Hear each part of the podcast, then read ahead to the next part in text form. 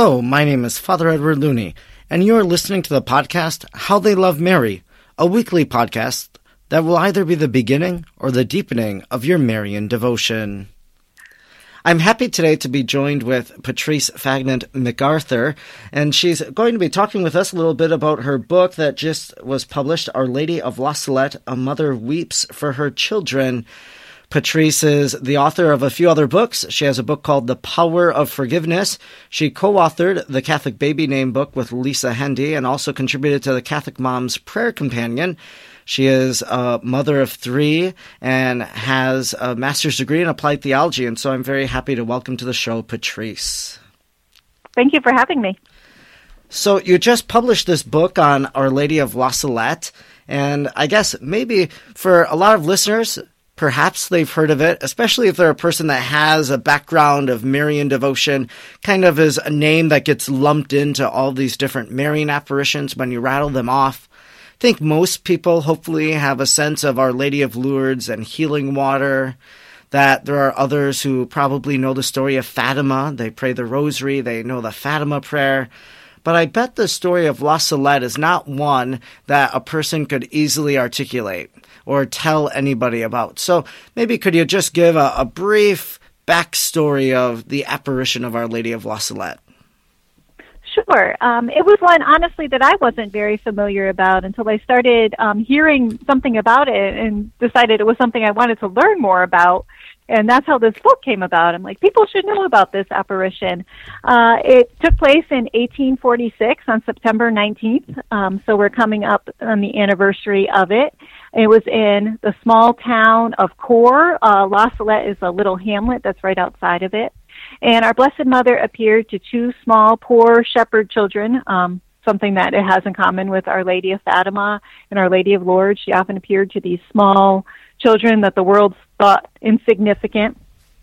And really, her message was one of reconciliation. She, the people of Corps had really forgotten God. They were working on Sundays. Uh, everyone was basically using blasphemy.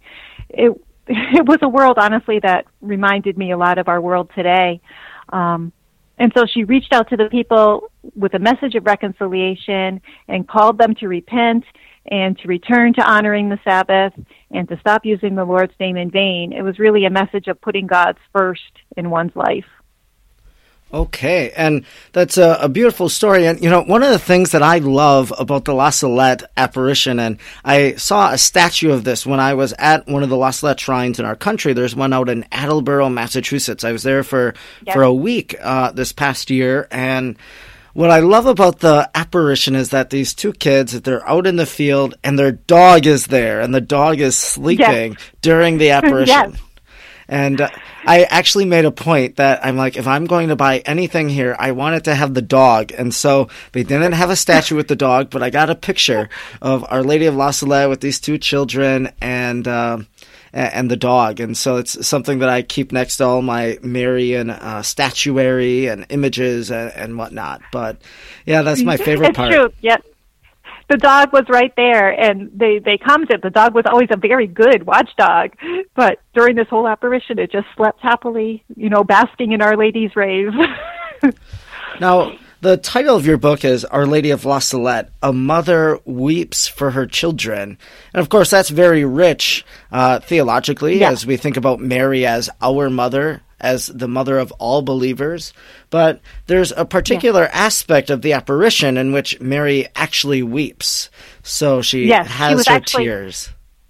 Yes, she was actually crying throughout the entire apparition um, which I think is pretty unique among the Marian apparitions, that she was there literally crying for her children and begging them to come back to Jesus and, and God the Father it really captures in a sense our lady of sorrows you know mary's sorrow mm-hmm. over over sin over uh, people not putting god first in their life and uh, if i'm not mistaken as i recall the images of our lady of la salette there are three different phases of the apparition where um, you know, they were walking and they encounter her, they go somewhere else, mm-hmm. and then there's Mary with her face in her hands, and that's the weeping Madonna there.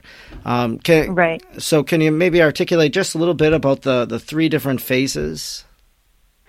Uh, it was all part of one coherent message. But yes, um, you know, she first appeared in this globe of light. That was the first thing that they saw, and they saw her kneeling sitting there weeping and the young boy Maximin really thought that she was a woman who had been hurt by someone and she, he wanted to offer her help um she kept you know she he thought that maybe she had been hurt by her husband or her father and so he wanted to offer her assistance and then she began her message to them and then in the conclusion of the message, she gave each of them a secret that they were um, to later share with the Pope.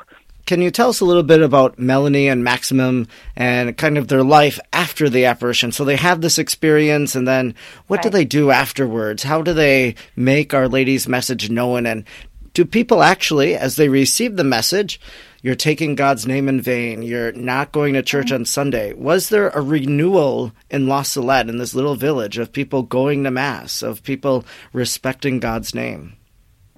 There actually really was. Um, so the children went back home to their families and shared the story with them of what had happened. And for those who are familiar with the story of Fatima or Lourdes, it was a very similar reaction where you have the mayor and the public officials really trying to quell what's going on and get to the bottom of it and accusing them of lying. Um, you have their families at various levels of support. Um, you have a parish priest who believed in it. And then the bishop started to investigate, but word spread quickly. There started to be miracles that took place in conjunction with the apparition site and with the water from a stream that was there. So the word among the, the people spread very quickly and there began to be pilgrimages and the people did reform their ways in that small little area and more widespread throughout France the message was getting out that this was something that needed to happen yeah, and for people who might not know where La Salette is in, in the world, it is in the country of France, as you just mentioned. It's actually in the Alps, uh, and so a very beautiful place. I, I haven't been there myself. I, I guess I was wondering have you gone on a pilgrimage yet to La Salette, or is that kind of the next place you want to go in your life? Yeah, it would be wonderful to get there. I did get the opportunity to go visit the shrine in Attleboro, as you did, and had a lovely afternoon there, really soaking up um, the spirituality of that place. And the image I include on the front of the book is from that shrine. Oh, sure. Yes, I, I do recognize it as I'm looking at it. And when it comes to Marian devotion and You've probably mm-hmm. had a devotion to Mary for a while, and maybe have, you yeah. too were devoted to Lourdes or to Fatima. But what was it that drew you to want to study a bit more about Our Lady of La Salette and, and to share the message with other people? Really, I just found it was a message that our world so needs today that we have lost, for the most part, um, putting God first in our lives. And I mean, I know people look at the world and say, "Oh my goodness, we have so many problems. We have, you know, issues with abortion. We have issues with gender identity. We have issues with homosexuality, violence, sexual trafficking. I mean, there's so much that is wrong with our world. But if we go back to the absolute basics and we start putting God first and focus on prayer and focus on going to mass and having the sacraments and keeping holy the Sabbath, those other issues would fade away. That if there was a renewal of the world, like what a tremendous thing that would be for our whole community. Um, so I really think this is a getting back to basics message, and I think it's a message that our world desperately needs today. One of the aspects of the message, as we've already discussed, was the importance of Sunday. And what are some what are some suggestions you might have for people to to really keep holy and to honor the Sabbath? Right. Um, well, definitely going to mass. You know, making mass a priority with your family. I know it can be tempting, like, oh, we'll just skip this week. You know, we're tired, what have you. But really making that commitment to be there every week and to bring your children. Um, I know a few. Well, it's probably like 10 or 15 years ago now, I started to make a renewed effort to really try to make the Sabbath a day of rest, to take a break from work. And I mean, I'm someone who works from home. It's easy for me to keep working. There's always something that needs to be done. And so now I make a concerted effort. I go off the computer um, for most of Sunday. I say, you know, I start with Saturday night and then, you know, I'll reconnect Sunday night, but I get off the internet, I get off the email, and I really try to make it a day of relaxation, try to, you know, take advantage and do something I enjoy. God gave us that day for rest and for relaxing, for family time, and really how wonderful it would be if we could bring that back. Definitely. And reclaiming Sunday as a day of worship. Of course, a lot of people don't go to church uh, on Sunday, they skip out on Mass. Uh, they go maybe when it's convenient. And so it's an invitation really for us to take seriously uh, the Lord's command to keep holy the Sabbath, which in our Christian tradition has become the day of the resurrection on the day mm-hmm. in which Christ rose on Sunday, uh, reminding us of that first Easter Sunday. You mentioned a little bit about the children and some secrets that they received. And, you know, people are always mesmerized by secrets, I think. And that's, that was yeah. really one of the controversial aspects of Fatima was the third secret of Fatima. And, you know, there was a delay in releasing it. And then there's conspiracy theories that, you know, right. did it really happen? Did, did they release the real secret of Fatima? So, what what can you tell us about the secrets of La Salette, and are they also mired in controversy? They they are. It seems to always be the case. You know, I was talking about this with one of my children, and he suggested, "Why don't they just tell the Pope? Like, wouldn't that be so much easier if our Blessed Mother just appeared to the Pope and said, "Here, this is what I want you to know."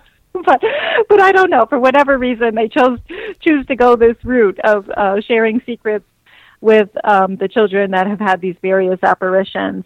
And certainly, um, Melanie and Maximin Secret has also been embroiled in controversy. They wrote the secrets down in 1851 at the urging of the bishop. He wanted them to uh, write them down, seal them, and he made sure that they were delivered uh, directly to the Pope. Um, so those secrets went to the Vatican. And then later on, about 20 years later, um, Melanie had really become obsessed. It's possible she had some mental illness. She really thrived on the adulation of the crowds and people praising her. And so she began to dribble out like parts of the secret. And she wrote a much longer version of the secret than she had done in 1851 that was ultimately published and put on the list of banned books, um, which they had at the time for the church.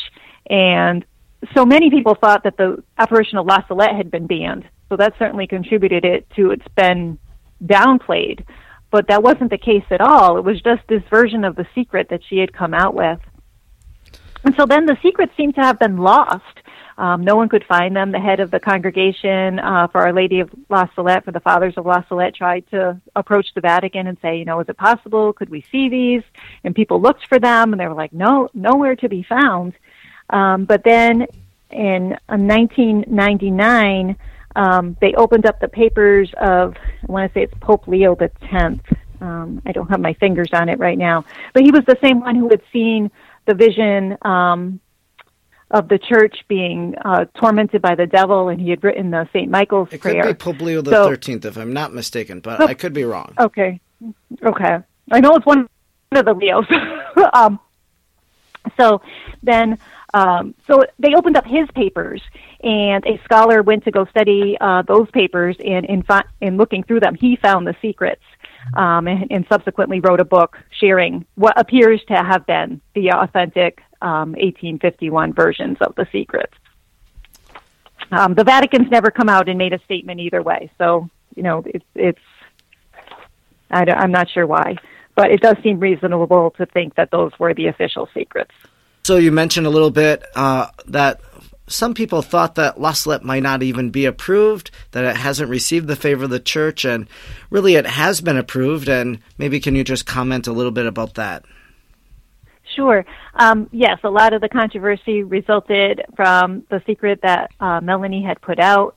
Um, and that secret is still available widely on the internet. I mean, really, uh, it was the first thing I found when I look up our Lady of La Salette, which is unfortunate that people are getting this erroneous view of what Our Lady of La Salette's message was actually about.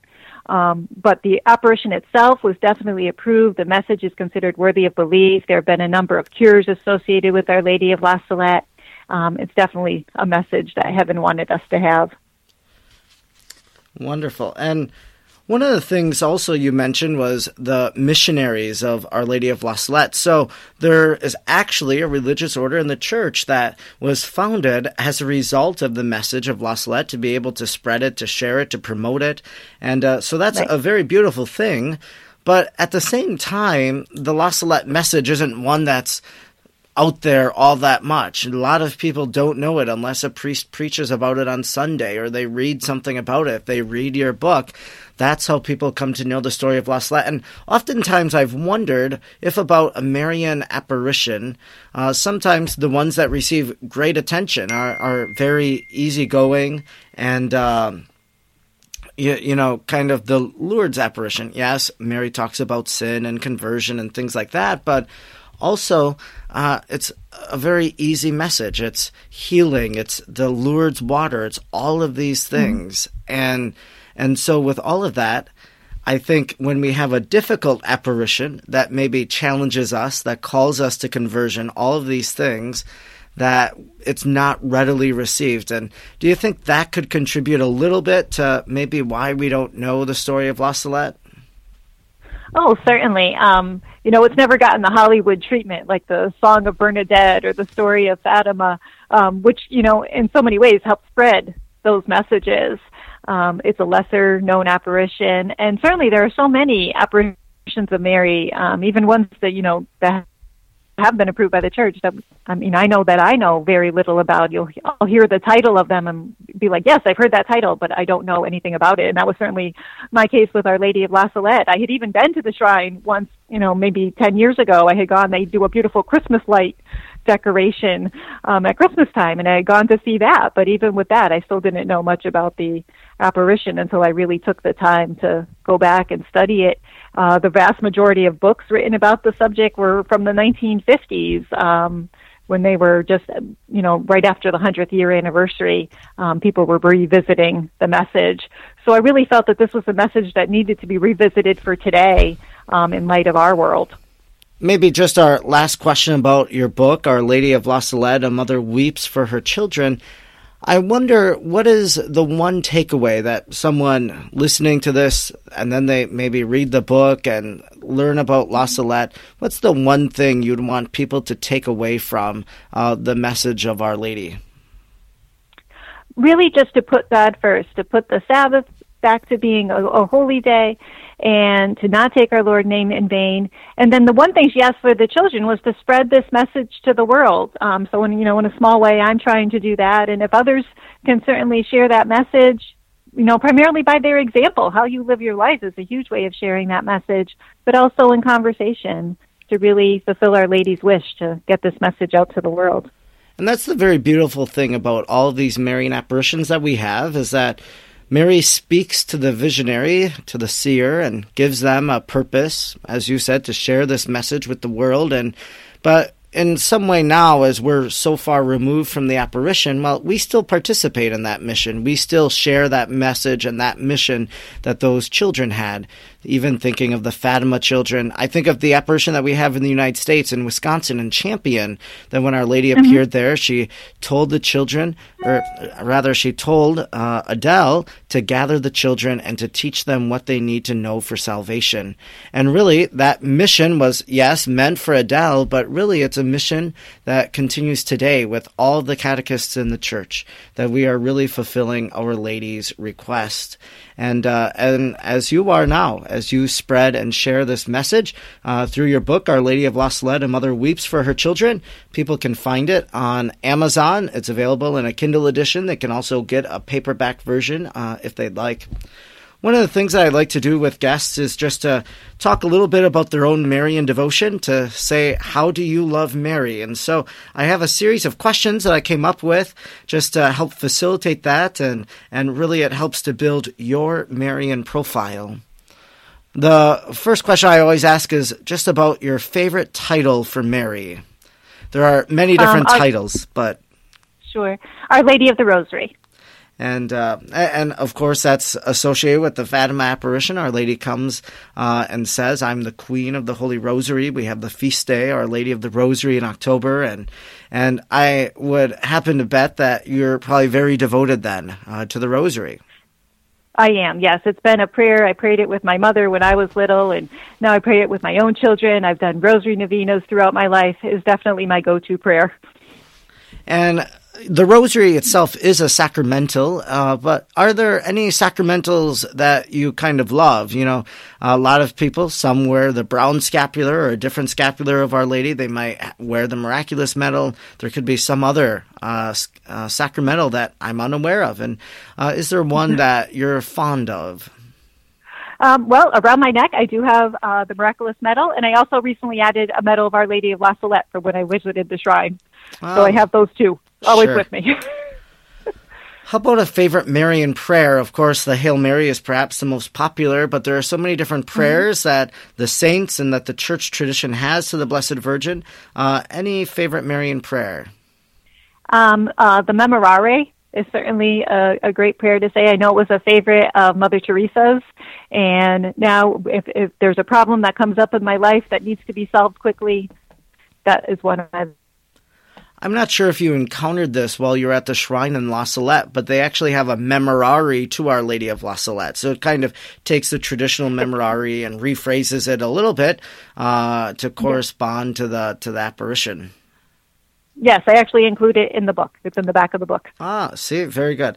And uh, how about the rosary? A rosary tip. So you you said you're devoted to the rosary. Your favorite title of Mary is mm-hmm. Our Lady of the Rosary so many people they maybe don't pray the rosary they're like i can't really engage this repetitive prayer or it's monotonous mm-hmm. or I, I can't really meditate i don't understand so is there any tip that you have that has helped you pray the rosary better uh, I, I mean, I'm I'm still struggling with it. I struggle with meditation as well. My mind wanders. Um, but certainly just to commit to it. Um, even if you can commit to starting by saying one decade a day, you know, that is a start. And, and certainly in praying with your children. Um, what my mother did with me when I was young and what I've done with my children is we say when they're little, like in kindergarten and first grade, we'll do one decade, and then in second grade, we'll do two, and in third grade, we'll do three, and then by the time they're in fifth grade, we're saying, you know, one full five decade rosary every day. So I think that's a way to introduce your children in a way to it in a way that's not overwhelming. And I encourage that for people who themselves find the rosary difficult. You know, even if you can just start with one decade, that's a good place to start. Mary is present in the pages of sacred scripture, of course, uh, starting with the Annunciation, where she receives the message that she's going to be the mother of the Savior. And all throughout the New Testament, there are Marian prophecies in the Old Testament. Is there any word or scripture passage about the Blessed Virgin that is your favorite? um, her the last recorded words of Mary in Scripture: "Do whatever He tells you. Mary will always bring you to Jesus." I can't tell you how many of the guests on the show have always said, "Do whatever He tells you" is their favorite. yep. Uh, so we are talking on this show about a Marian apparition, Our Lady of La Salette. There are lots of other apparitions of Our Lady, and uh, which apparition would you claim to be your favorite? Um, I, I guess Our Lady of Fatima, just because that's the one I know the most about, and I've heard about so much since I was a child. Sure. You know, surprisingly, I've done a lot of work on the champion apparition uh, when Our Lady appeared in 1859 in Wisconsin, and people are often shocked when I don't say, you know, Champion is my favorite apparition. I've done a lot with it, and uh, I love the shrine, everything like that. But for me, Lourdes won over my heart when I visited it, and so so it's funny that you write this book on Our Lady of La Salette, but ah, Our Lady of Fatima. So so that's that's what happens. So there are other Marian shrines. You know, oftentimes I think we just think of Marian shrine as a place where Mary appeared, but there are so many different shrines, devotional shrines outside of an apparition uh, that just kind of pop up. That the devotion of mm-hmm. the people uh, allowed a shrine to be built, and now people for, for decades or centuries have come there. And I'm wondering if you've been to a Marian shrine that isn't an apparition that perhaps is a place that you'd like to visit again. So, a favorite Marian shrine. Um, I actually haven't had the opportunity to go to that many, but I always am touched. Uh, there's a few roadside shrines Oh, yes. um, in my travels that you know I encounter where people have put a statue up where you can see it from the highway, or you know perhaps marking a place where someone you know unfortunately died in an accident. But I think that those are always like this immediate call to prayer when you drive by them and you see them, and what a great tribute to Our Lady that those are. And those are, you know, those are little shrines, right? So, so someone had the devotion and said, "I'm going to place this here," and then over time, more people begin to pray there, or it draws people into prayer. So, so definitely not like an official recognized shrine, but uh, also a very special place of prayer for many people. There are lots of books about the Blessed Virgin. Many saints have written books. I've written some books about the Blessed Virgin, and uh, other people, other author friends of mine, and perhaps of you, uh, have written books about Mary. Is there a book recommendation that you would give? Um, I think Father Michael Gaitley's The 33 Days to Morning Glory about the Marian consecration is definitely a must read for everyone. I made my Marian consecration several years back. I recommend it to anyone who wants a deeper relationship with Mary and in turn with her son. Okay, and the last question I have for you is uh, about Marian hymns. So often we have the holy days of obligation, which we uh, sing Marian songs, and uh, just wondering if there's one that you always want to hear at Mass, or perhaps one that you hum yourself every now and again. Um, Gentle Woman was a song that I've always loved, and I've always sang it to my children as a lullaby when they were small. So that one has a very special place in my heart. How beautiful. And uh, in a future episode of How They Love Mary, I interviewed Katie Prejean McGrady, and she was talking about how they sang the Tantum Ergo and the Salve Regina, I believe, uh, as Yeah. a lullaby to their baby Rose. And so it's kind of funny Oh, that you mentioned that you sang this as a lullaby. Well, that concludes your Marian profile, and I'm so happy that you're able to join me today to talk about the apparition of Our Lady at La Salette and to share a little bit about your book, Our Lady of La Salette, A Mother Weeps for Her Children. If people want to find you online, do you have social media pages or do you just direct them to They- a website or Amazon? Yeah, um, uh, they can certainly like me on Facebook. I have an author page there. Um, today's Catholic Homeschooling.com um, is my homeschooling website, and I also have pfmacarthur.com, which highlights my writing and editing services. Oh, you're an editor too. Maybe one day I'll uh, contract you for uh, that service. So for it's very easy to write a book, but I don't have time to go back through and to to go over all of it. So I hire people Yeah. to do that. But well, would be wonderful. yes. Well, I'll add you to my short list. Well, it's been great to talk to you, and thanks again for joining me today. I'd like to offer a special thanks to our guest and also to Anna Nuzzo for the music which has graced this podcast. You've been listening to the podcast How They Love Mary. I hope it has either been the beginning or the deepening of your Marian devotion. You can follow me, Father Edward Looney, on Twitter, Facebook, or Instagram at FR Edward Looney. And if you have enjoyed this podcast, I'd invite you to leave a review on whatever platform that you're listening on so that others might also find it. Until next week, let us remain united in prayer to Jesus through Mary. God bless.